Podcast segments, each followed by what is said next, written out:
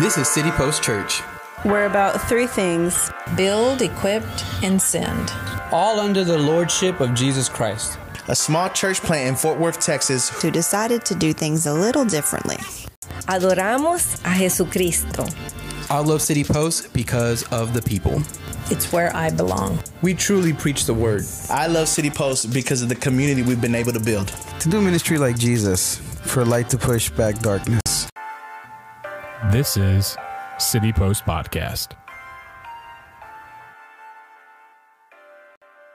You know, nobody goes into a white elephant thinking, man, I'm going to get something really good today. This is going to be awesome.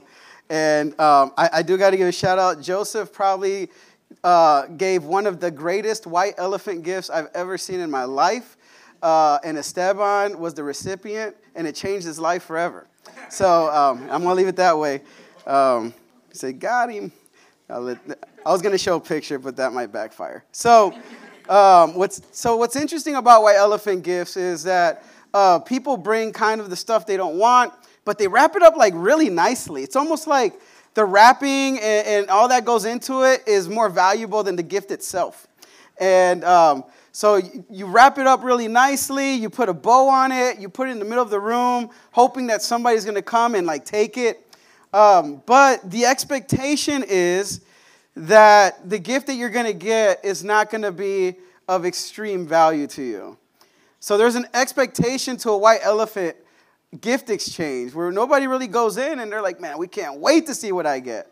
It's going to change my life unless Joseph gives it to me, right? I mean, that's kind of what it that's kind of like what we go in thinking.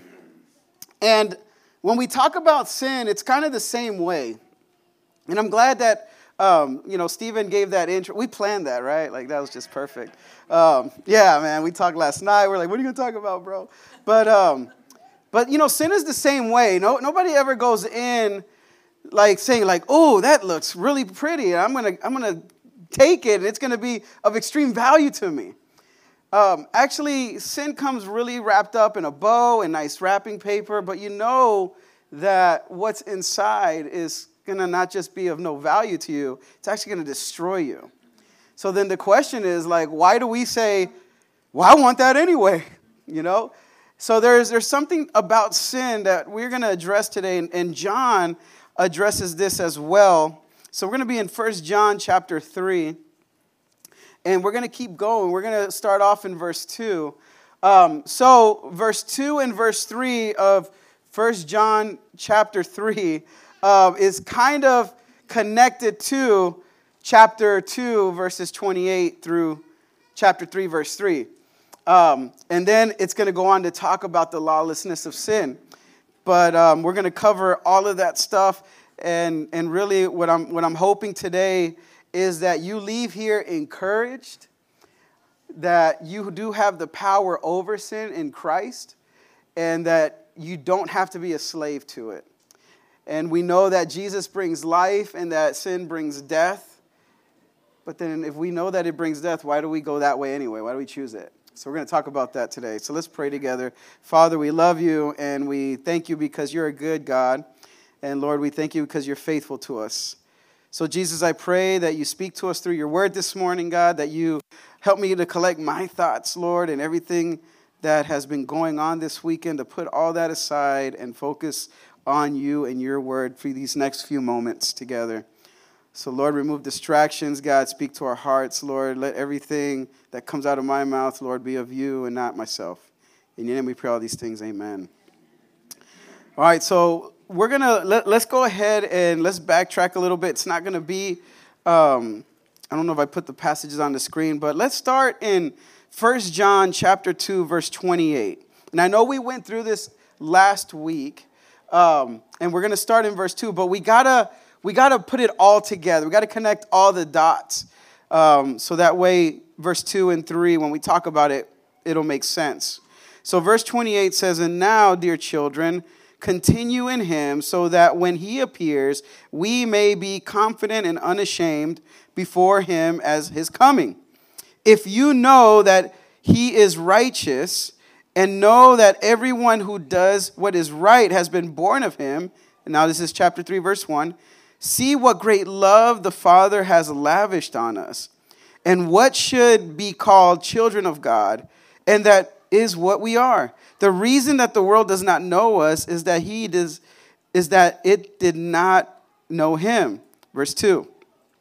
Dear friends, now we are children of God, and what we will be has not yet been made known.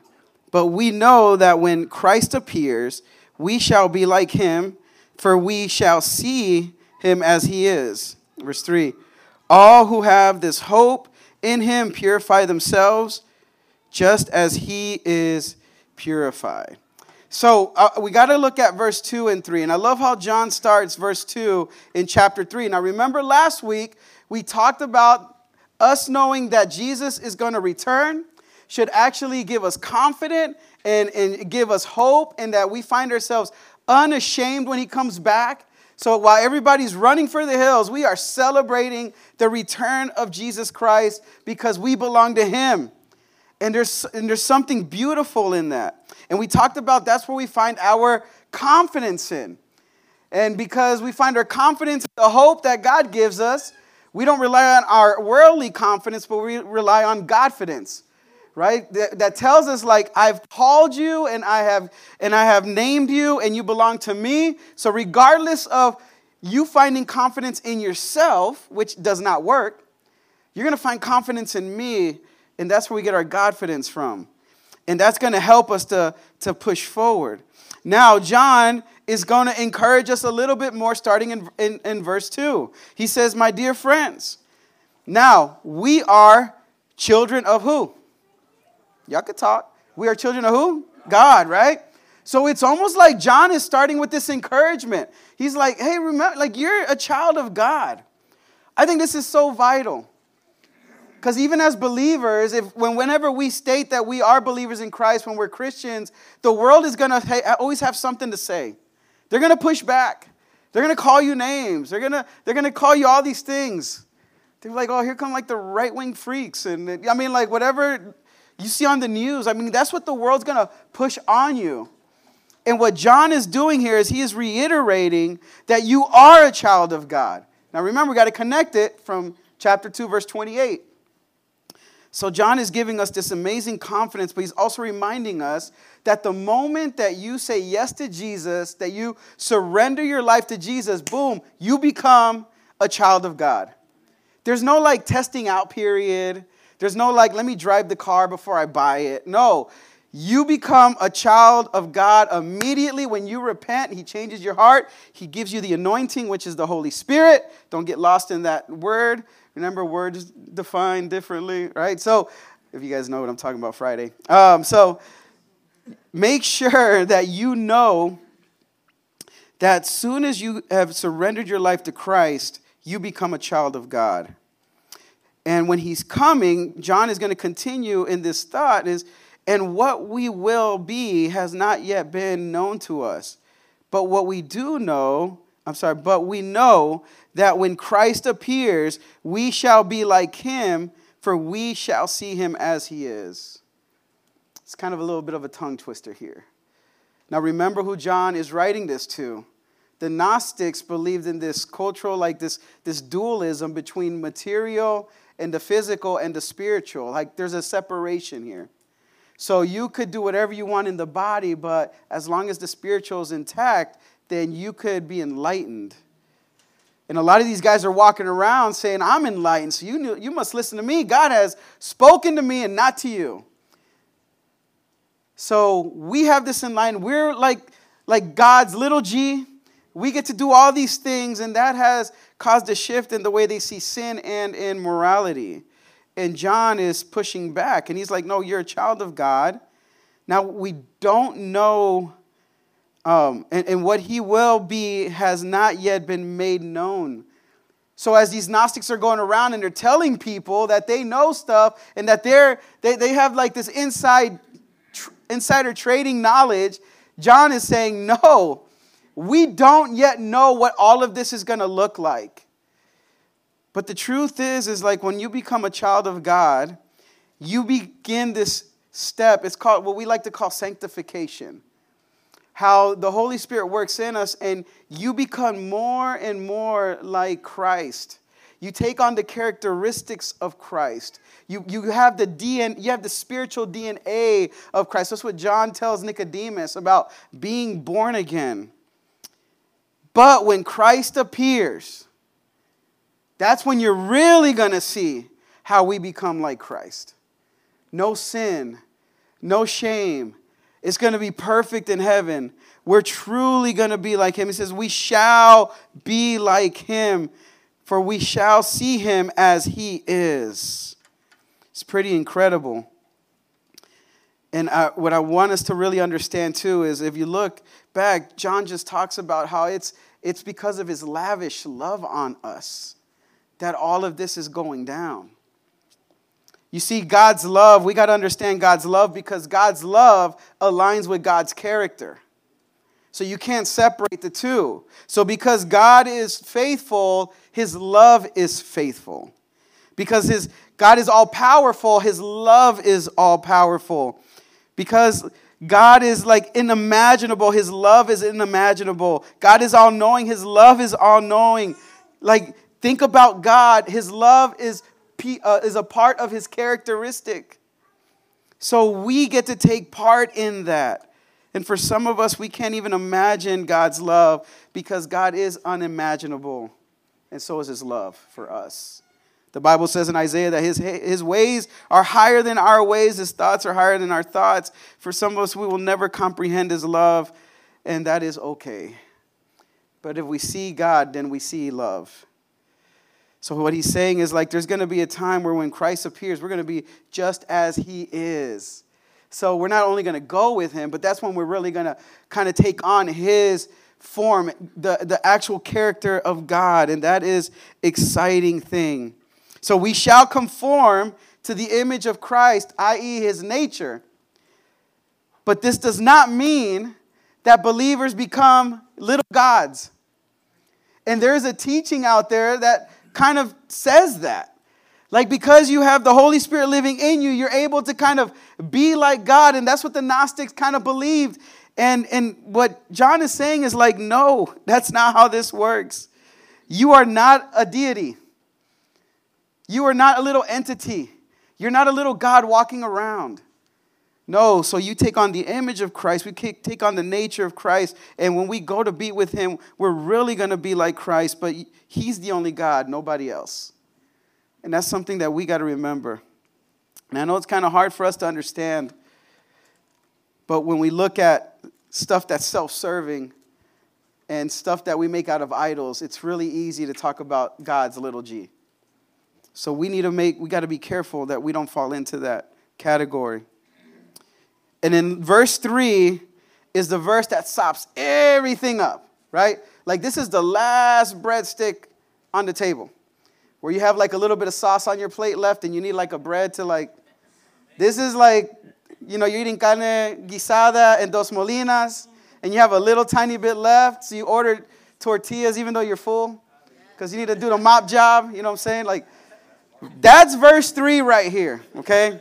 Verse 3 is is the thing that brings it all together. All right, this is the tortilla dos molinas. Oh, I'm getting hungry. All right.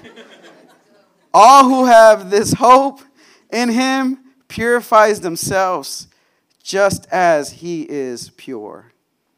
You see, that's what brings it all together. So we have that confidence. We know he's coming back.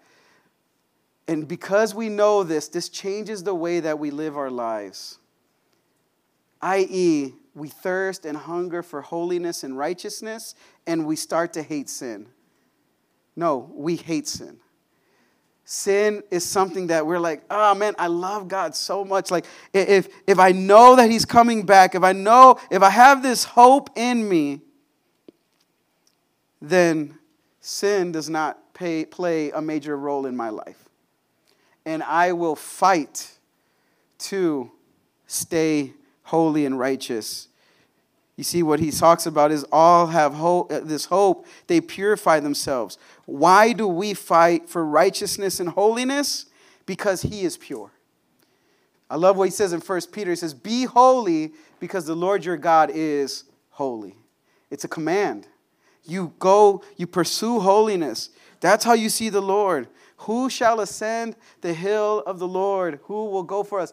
Those who have clean hands and a pure heart. That's Psalms 24. It doesn't say those who go to church all the time, those who memorize scripture, those who serve. No, he's talking about holiness. And if you truly want to experience God, you're going to pay attention to holiness. And I'll be honest, that's something that I'm, I'm learning more and more, especially going through the book of First John. All who have this hope purify themselves, just as he is pure. You know, Paul talks about this in Philippians chapter 3, verses 12 through, um, we'll go ahead and read that. Philippians 3.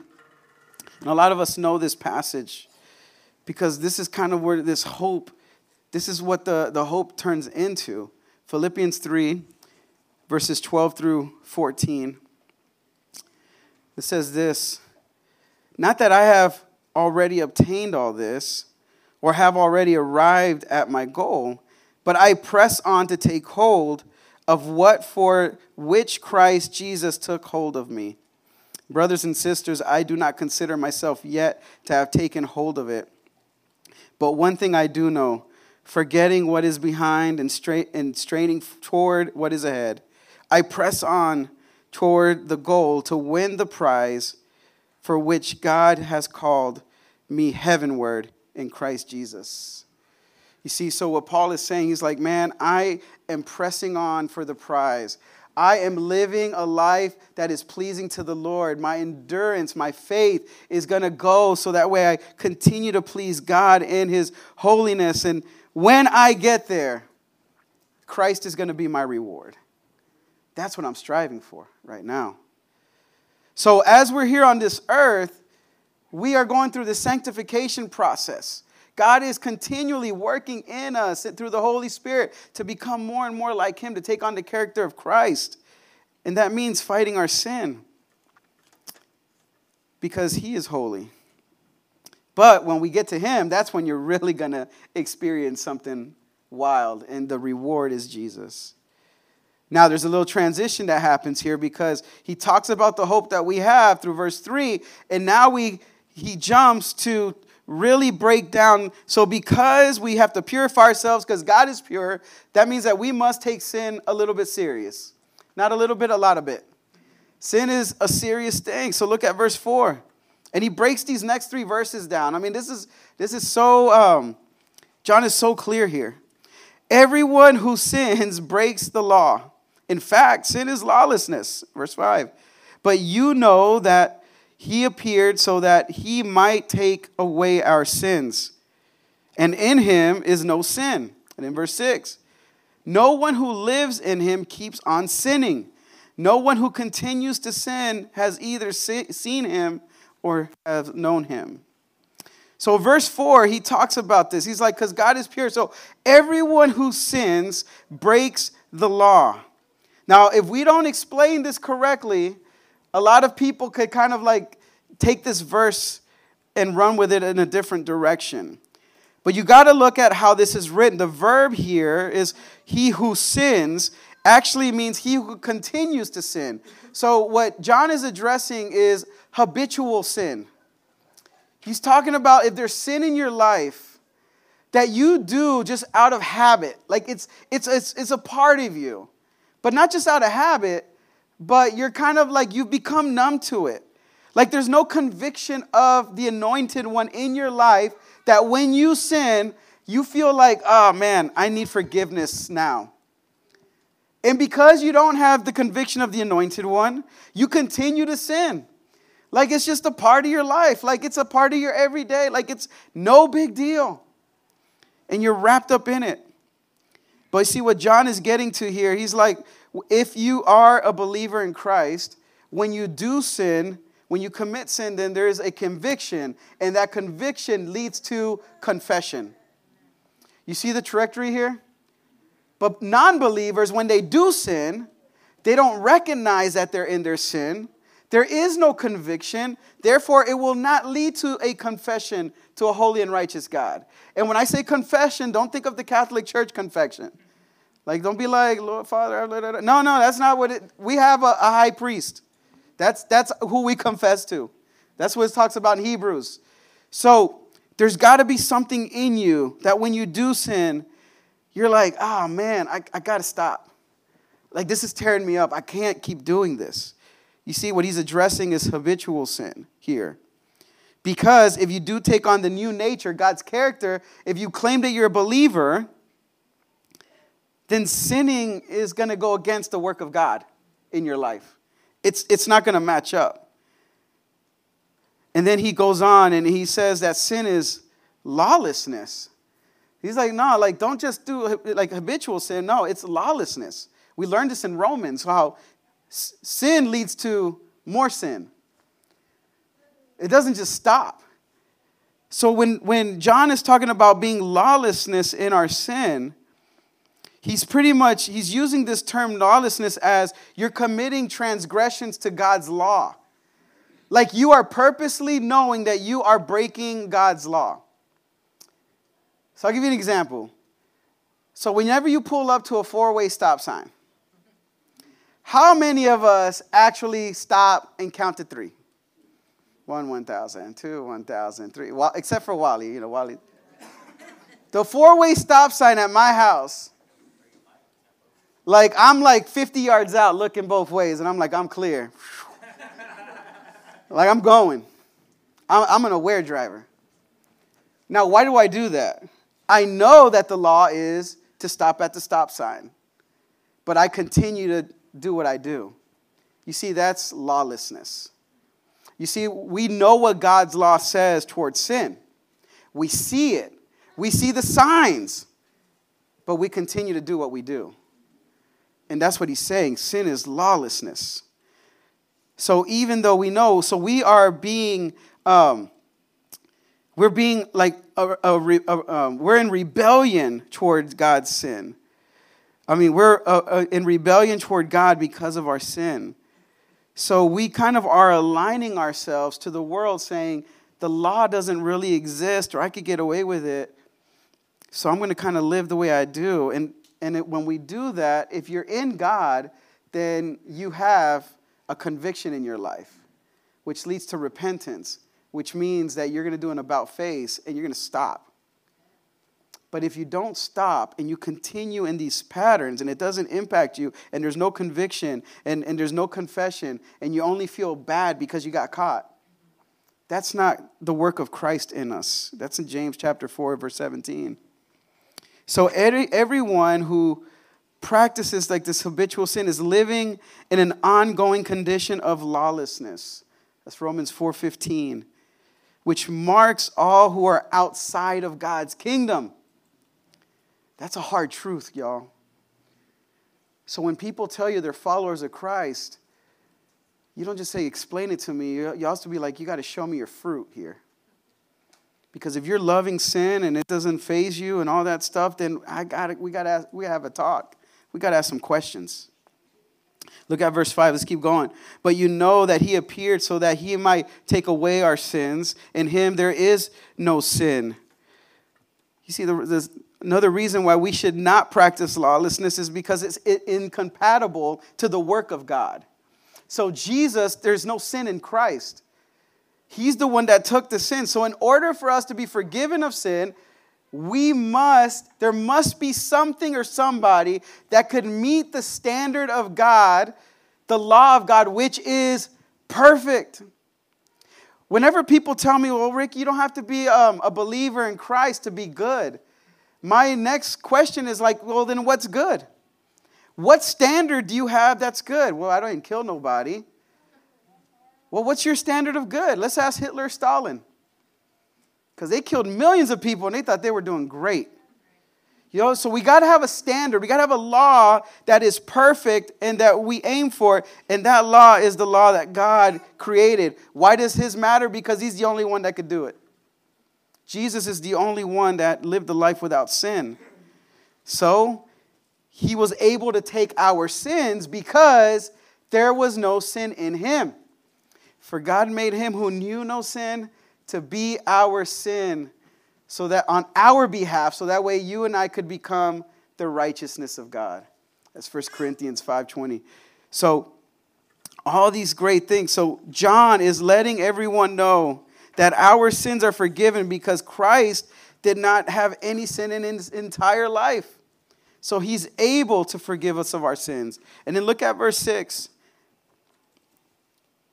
The, no one who lives in him keeps on sinning. No one who continues to sin has either seen him or have known him. Man, that's a strong passage. So, what John is pointing to is as a believer, listen, you could have all the information in the world. But your confidence and your, and your perception and your personal per- perception should be able to appear to others and, and you should take sin seriously. And when, when he talks about Christ not having sin, and, and him being able to destroy sin, that's not like a past thing. No, this, it's like a present reality. Like our sins are forgiven, past, present, and future, because of what the work that Christ did on the cross. So John is making sure that we really understand this. And in verse 6, he's like, No one that lives in him keeps on sinning. It's that word habitual again. If you belong to Jesus, then your life should be so drastically changed that you look different than your past life. We say in, in Corinthians, in 2 Corinthians, says, The old has gone and the new has come. Will you continue to sin and will you struggle with sin? Yes, because we are broken people. Will you be a slave to sin? You don't have to be a slave anymore because Christ.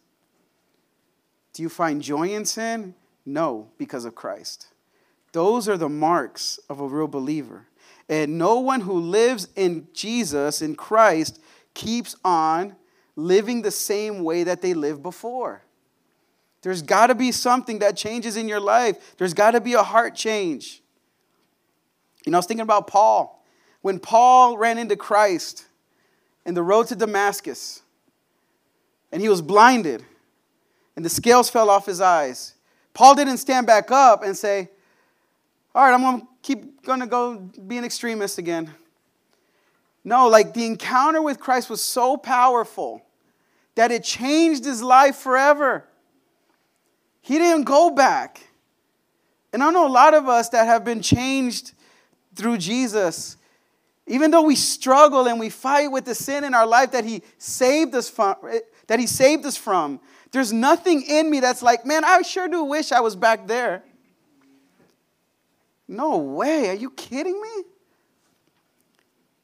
No one who continues to sin has either seen him or know him. So you didn't just experience Christ, you have no idea who he is. And he doesn't know who you are, which is kind of scary. So we need to make sure that this whole idea of constant sinning and habitual sin, like we have to repent if that is us. And we got to say, do I really have a relationship with Jesus Christ? Do I understand? Do I have his anointing? Because if my life continues this way, then I don't know if he abides in me and I abide in him.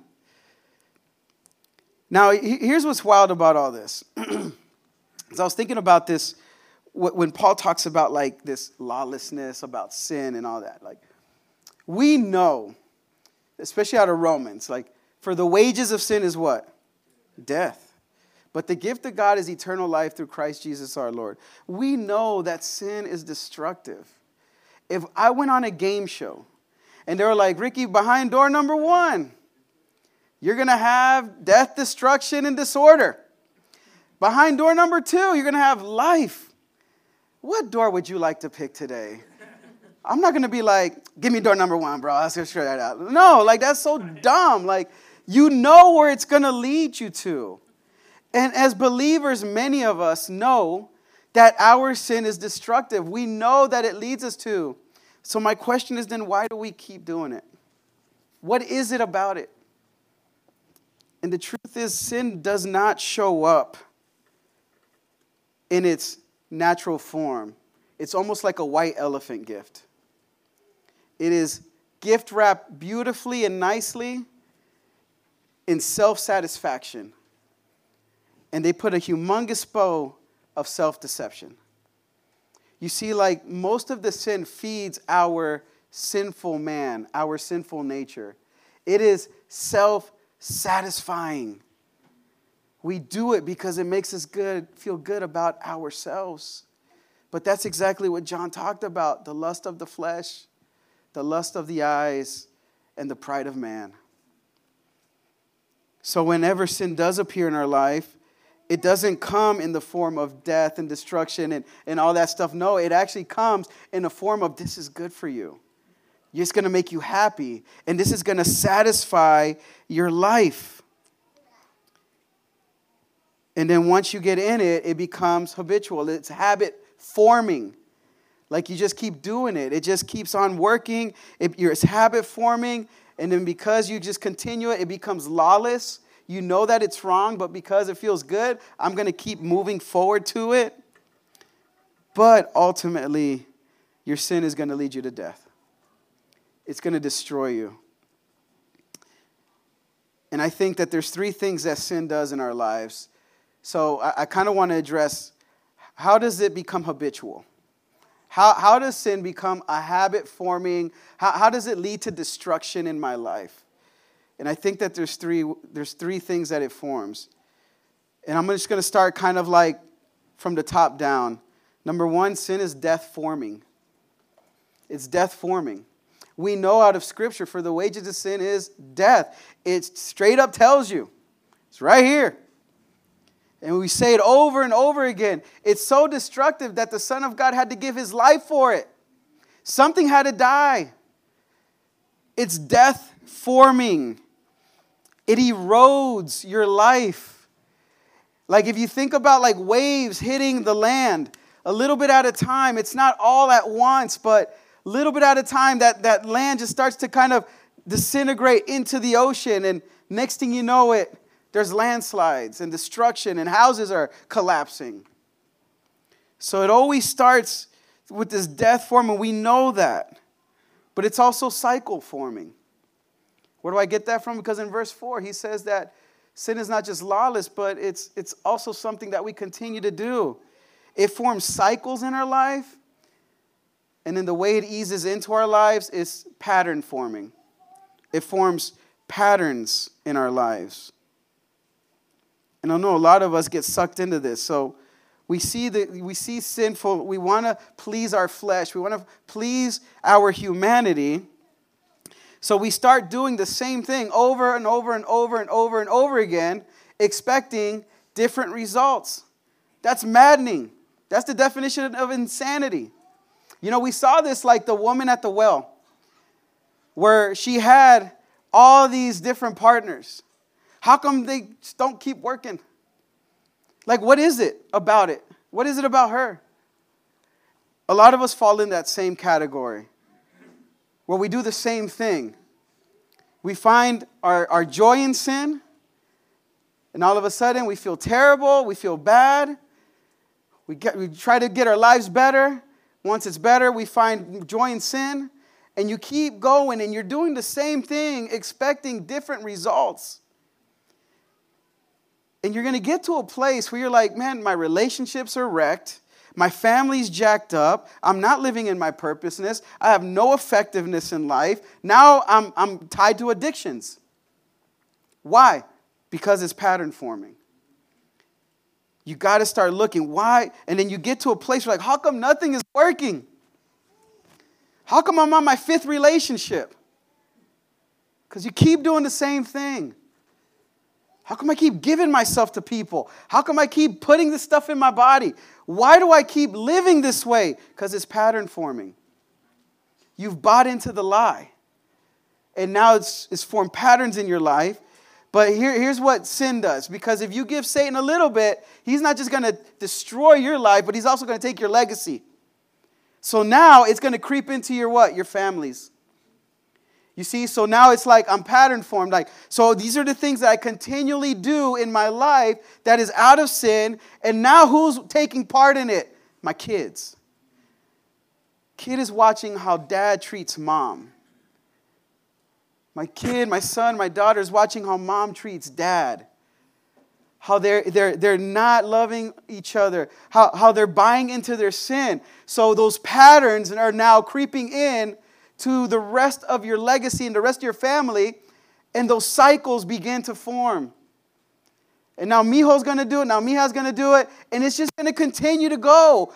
Family from generation to generation to generation, unless something breaks. And those patterns form, those cycles form, and then what ends up at the end of it all is death and destruction. Not just for your life, but we got to think about our families and our kids and our generations, their lives as well. Our relationships. You have to ask yourself why in the world is every single man in my family abusive? Why are we all alcoholics? Why are all the women in my family divorced? Why did all of us get pregnant when we were 15? What is it about these destructive lifestyles? How come it keeps happening? Because of habitual sin. You didn't take sin serious. So these patterns form into cycles, these cycles form into destruction, and, it, and, and at the heart of all of this is Satan saying, God, you do not work. You pull people away from the faith. Everything Satan does is to go against what God created and to thrive. So, whenever we start in those in that path, we fall into this whole like self-made and self-help. Well, if, if, if you're self-made and self-help, you better add self-destruct too. Because that's exactly where you're heading. I can do it myself. I've read 10 books. I'm like, yeah, well, keep reading. You're going to read 10 more because it's never going to work. So, how do we get out of this? How do I get out of this? You abide in Christ. Jesus is the only one that could enter into your life and take that sin away. So, he doesn't just take the sin away, but he takes the hunger of sin away and he replaces it with a hunger and thirst of righteousness. That's how we know we're in him. So whenever that habitual, when, whenever sin starts creeping in our lives and I dabble back in it, instead of me being like, oh, that was awesome, like this is great, like man, my wife and kids hate me now. now it's gonna be like, wow, I have failed miserably. God, forgive me when I fall into my flesh. Help me to honor and please you more. Whenever you start seeing more of Jesus, you start seeing less of sin. When people are like, How do I fight it? How do I fight it? How do I fight it? It's Christ. Man, the more you see him, his beauty, the more you're around his people, all that stuff, that's what helps you fight our sin. Listen, you will struggle. We're not perfect people, but we do serve a perfect God. And he will help us. So, what's on the flip side? So, what he says here no one who lives in him keeps on sinning. No one who continues to sin has either seen him or known him. So if I know him and I and I have his um, and I have his anointing, now I'm choosing life now. For the wages of sin is death. But thank God for the but in the verse. Calm down. The gift of God is eternal life in who? Christ Jesus our Lord. So if I choose the gift of God, which is eternal life in Christ Jesus our Lord, it's the same thing, except it's backwards. It's life forming, and it's going to form these life giving patterns in my life, and it's going to creep into the cycles of my life. So sin no longer is leading me into a destructive path. So with sin, my relationships are jacked up, my family's jacked up, my purpose, all that stuff. But now I have life leading, I have Christ in me. I'm abiding in Him. I honor and thirst for righteousness, life forming, life giving. That means that my cycles, my kids are to see the way I treat my wife. They're to see how mom treats dad. They're to see us worshiping together. They're to see us reading God's word together. They're to see us forgiving one another whenever we have smackdowns at home. They're going to see how we handle that. And that cycle is going to break off. And then they're going to continue to grow in a life where they're going to want to honor God because mom and dad are honoring the Lord. I pray for my kids, man. I'm like, man, I pray that Livy and Elena fall in love with Jesus. Who cares if they could kick a ball? Who cares if they're in select? It doesn't matter to me. My number one goal in life is for them to follow and fall in love with Christ because I know that if they follow Jesus, then their steps are going to be guided the rest of their lives. Regardless, we don't need no help from the world. All that other stuff is going to continue. So instead of being self made and self help and, and, and, and all that stuff, it's going to be Christ made and Christ help and sin destruction instead of self destruction. Christ is the one that takes it over. So my patterns are going to be righteous and holy patterns. They're going to guide my relationships, my family. My purpose is found in Him now. I'm going to be gospel effective. My addictions are going to be for the things of the Lord, not for the things of this world. That means that they're going to be life giving. My relationships are going to thrive. I'm going to find and marry an awesome woman named Rachel. Right? Come on. You know, that, that's, I mean, I could only bring so much to the table, but the Lord has to do the rest here. But you see, that's where those patterns fall in. So now in my cycles, whenever we do fight with sin, and now I'm forgiven, I'm loved, I'm restored, I'm, uh, you know, it's life forming, and then we're going to continue to see that for our families for generations and generations to come. See, I'm not lost anymore. And I know some of us have seen that, and we'll just close with this and we'll pray. It's new, it's fresh, it's exciting whenever you follow Christ for the first time. And, and it continues that way. Now, some of us are stuck in those patterns and those cycles of sin. Let me encourage you this, this way there is forgiveness in Christ. There is forgiveness in Christ. You've got to deal with the heart issue first. You could go to all these places, you could talk to all these people, but if Jesus is not at the center of it, you're going to just keep going through those cycles of seeking help, reading books, and all these things. Christ is the one that changes our hearts. He's the one that forgives us, and He's the one that gives us life. So listen, if, if, you're sitting here today and you're like, man, Ricky, you are all up in my Kool Aid and you know the flavor. How did you know? Listen, Jesus is the answer. He's the way, He's the truth, He's the life, and He wants to give you life. Go to Him. Go to Him. We pray for us, and then we'll worship a little bit and have some announcements. Here. Father, we love you, and we thank you so much for all, all that you are in our lives, God. Lord, we pray, um, Father, that we just fall more in love with you. And Lord, for those who are fighting sin, for those who are struggling with sin, for those who um, have a habitual sin in, in our lives, God, I, I pray that you free us from that. God, that you show us that there's a better way, that there's life, not just for you, Lord, or not just for us, but for our families and for our children and their children. So, God, I, I, pray that you help us to be faithful to you.